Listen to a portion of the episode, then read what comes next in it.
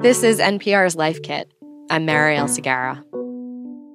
I keep a to do list on a notepad on my desk. And when I looked at it recently, I noticed something. It's kind of all over the place. On a given day, it might read Make allergist appointment, buy razors, retile kitchen floor, throw out compost, microblading? Question mark. Microblading, by the way, is something you do to make your eyebrows look fuller. It's like a tattoo that lasts a couple years. I mean, the list is filled with tasks, but some are big and some are small. Some are urgent and some are definitely not. Some I'm not even sure should be on there, like the microblading, which I frantically scribbled down after the lady at my eyebrow threading salon asked who messed up my eyebrows so bad. Hi, yeah, that was me and uh, Tweezer. But yeah, I've just never felt like I had a good system for making a to do list and deciding what goes on it. And I don't think I'm alone in that. So today on the show, we are exploring how to make a better to do list. Because it's a new year. There's a lot we want to do. And a well made to do list can help. When you make a to do list that's aligned intentionally with what you want out of your life, it's really powerful. We'll teach you how to break down your goals into actionable tasks and to figure out a to do list system that works for you. So, to do lists, they're a tool we use to get stuff done, right? And I mean, how good does it feel when you finally cross off that task that's been hanging over your head? But warning to do lists can also become a trap. They can feed our impulse to stay productive at all times. The thing is, we don't want to make a better to do list just so we can indiscriminately accomplish more. It's about doing what matters. That's Angel Trinidad, the CEO and founder of Passion Planner, a company that makes digital and paper planners that show people how to break down their goals into day to day actions. You can access a free version of the planner on their website. So, takeaway number one in making a better to do list, as Angel was saying, decide what matters to you in this moment. Because wouldn't it be great to fill our to do lists with intention? So the stuff on them is actually helping us get somewhere? One way to do this is to come up with a big picture goal, something that's especially important to you right now, something that would make a big impact in your life. Angel calls it a game changer. What is that one thing that would make everything easier, better? And that answer is different for everyone. To come up with that goal, ask yourself some questions. What do I want to be? What do I want to experience? And what do I want to have? Maybe you want to be more present in your physical body. If so, your goal could be to run a 5K. Or maybe you want to give back to your community. So your goal is to volunteer once a week. Or you want to become a doctor. So your goal, take the MCAT. Now, sometimes you don't choose the goal, life hands it to you. Like sometimes your parent is sick, or sometimes your dog is sick, or maybe you need to find a job, or else you're not going to eat. And that might be your reality for now. Whatever it is, once you have a goal, you'll break it down into actionable steps and deadlines to put on your to do list. And we'll get to that. First, though, I want to acknowledge this goal making approach might feel kind of top down. Like maybe you don't have a big picture goal in mind yet. And that's okay. Oliver Burkeman is a journalist and author. He wrote the book 4,000 Weeks Time Management for Mortals. That's how many weeks are in the average human life, by the way. And he says another option is to let your current to do list guide you. There are various exercises out there, like you might know the one that involves asking why five times in succession. For instance, my to do list says retile kitchen floor. Oliver says I could work backwards from there. So, like, I want to retile my floor. Why? To make that room look better. Why? And you know, eventually you hopefully get to something that feels like a bedrock value of your life. And if you don't, maybe that's a sign that it's a kind of a zombie project that could be easily abandoned. Another tip from Oliver look at the stuff that's filling your to do list at the moment and ask Do these choices enlarge me or diminish me? He says this question comes from the psychotherapist James Hollis, and he finds it really clarifying and more useful than asking something like, Is this making me happy? You know, lots of life is not so happy, but can be really meaningful. And plenty of pleasures are kind of shallow and pointless, and you don't want to fill up your life with them. But does this enlarge me? Well, let's use work as an example. Maybe your job right now is hard, but is it the kind of hard that's helping you grow as a person and develop skills? Or is it the pointless kind of hard? If it's the latter, maybe it's time to add update resume and pick three jobs to apply to to your to-do list. Once you have a sense of your priorities and your goals, it's time for takeaway 2. pick a system, a way of making a to do list that works for you. One question to get you started paper or digital? Angel says some people like paper to do lists because they're concrete and tactile. And what I also love about to do lists on paper is when you cross it off, there's nothing like it. Also, paper comes to an end. When you put it digitally, there's no end. You can keep going. And I think that's when to do lists get really overwhelming. It's kind of like a cluttered room. When it's too much, then you just avoid it completely. Digital has its pluses, though. If you make a to do list on your phone, it's searchable and quite possibly more organized. If you do choose digital, there are lots of websites and apps you can try. Some are built into your phone, some you can download. Folks on the Life Kit team have used the free versions of Todoist, Notion, Asana, and Trello. Another question to ask yourself how do you want to structure your to do list? Some people prefer a kind of calendar approach with the hours of the day listed. I like to time block on my agenda, and it's literally making a square of time for the task. So, you know, Thursday from 2 p.m. to 6 p.m., I'll be working on my novel. Wednesday from 7 to 8 p.m., I'll be at soccer practice. Friday from 5 to 5:30, I'll be cleaning my apartment. This method is called time boxing, and it can be a good way to understand how much you can realistically tackle in a day, since you're visually blocking off time for each of your to-dos.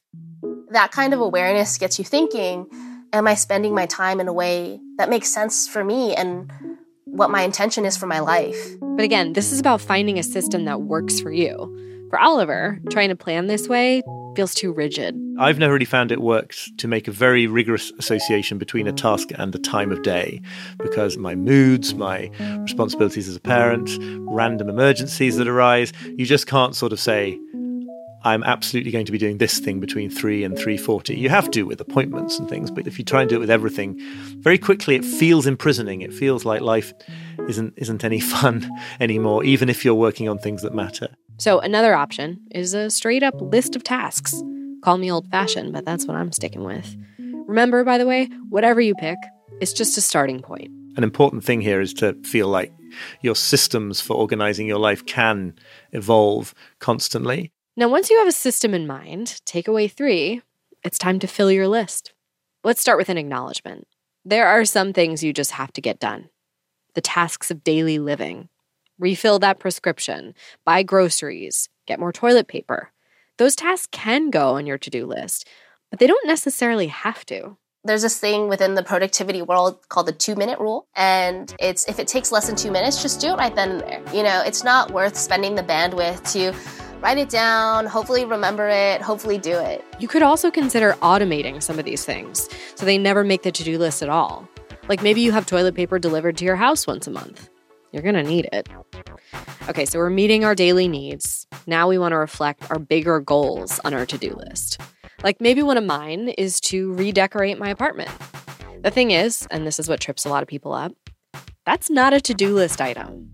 So often things hang around on our to do lists and we don't get them done because we're not even expressing them in a doable form. Let's break this down. Which parts of the apartment do I want to redecorate? Well, definitely the kitchen. I want to replace the tile floor. Still not actionable enough. We're going to have to go even smaller.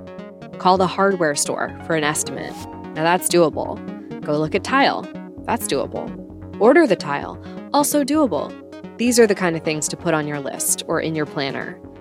Oliver says you also might consider limiting your to do list to four or five doable tasks at a time. And you're not going to add a new one to that list until you've moved one away, thereby freeing up a slot. That can help you stay focused because you can't do everything at once. And that's takeaway four pick something to let go.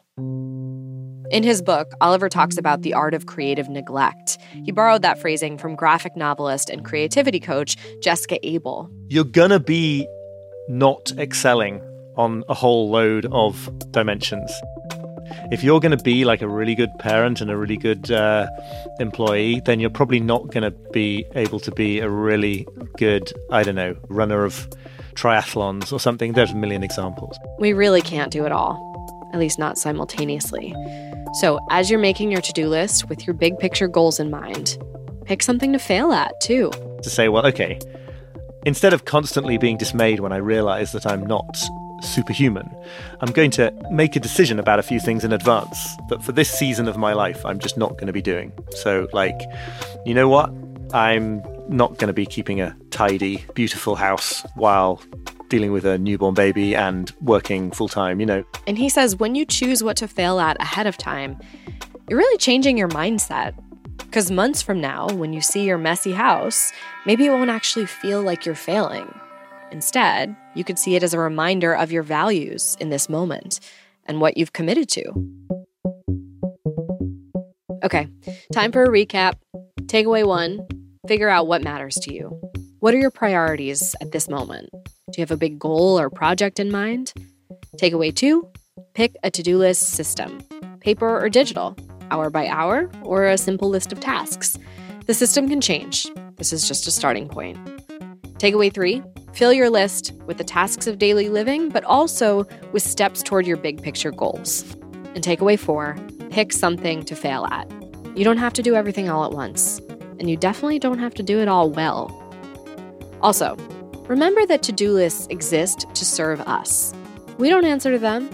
So if your to do list is making you feel bad about yourself or your life, crumple it up, throw it out, and start over again when you're ready. I think that a lot of us seem to go through life feeling like we're in sort of productivity debt. You know, we've got to work really hard today to try to pay off the debt by the end of the day. But remember, Oliver says, there's nothing you need to do to earn your right to exist. Before we go, an editorial note. We want to let you know that Angel Trinidad, the founder and CEO of Passion Planner, and Life Kit reporter producer Andee Tagle have been friends since college. But we asked Angel to share their experience with us, not because of this personal relationship, but because four other Life Kit staffers independently discovered Passion Planner and found it to be a really useful tool to help them manage their time. For more Life Kit, check out our other episodes. We've got one on how to stop procrastinating and another on how to improve your focus. You can find those at npr.org slash lifekit. And if you love Life Kit and want more, subscribe to our newsletter at npr.org slash lifekit newsletter. And now, a random tip from one of our listeners. Hi, my name is Claire Merritt, and my life hack is uh, when you meet someone new, go into your contacts and write a little note in that little note section. And if there's anything that you want to remember about this person, you know, they have a dog named Fred, or they're married, or this is their coffee order, put all of that in your contact and makes you look really attentive. If you've got a good tip, leave us a voicemail at 202 216 9823 or email us a voice memo at lifekit at npr.org. This episode of Life Kit was produced by Audrey Nguyen. It was edited by Sylvie Douglis. Our visuals editor is Beck Harlan, and our digital editor is Malaka Gharib. Meghan Keane is the supervising editor, and Beth Donovan is the executive producer. Our intern is Jamal Michelle. Our production team also includes Andee Tagle, Clare Marie Schneider, and Sylvie Douglis. Julia Carney is our podcast coordinator. Engineering support comes from Kwesi Lee, Andie Huether, and Josephine Nyounai. I'm Marielle Segarra. Thanks for listening.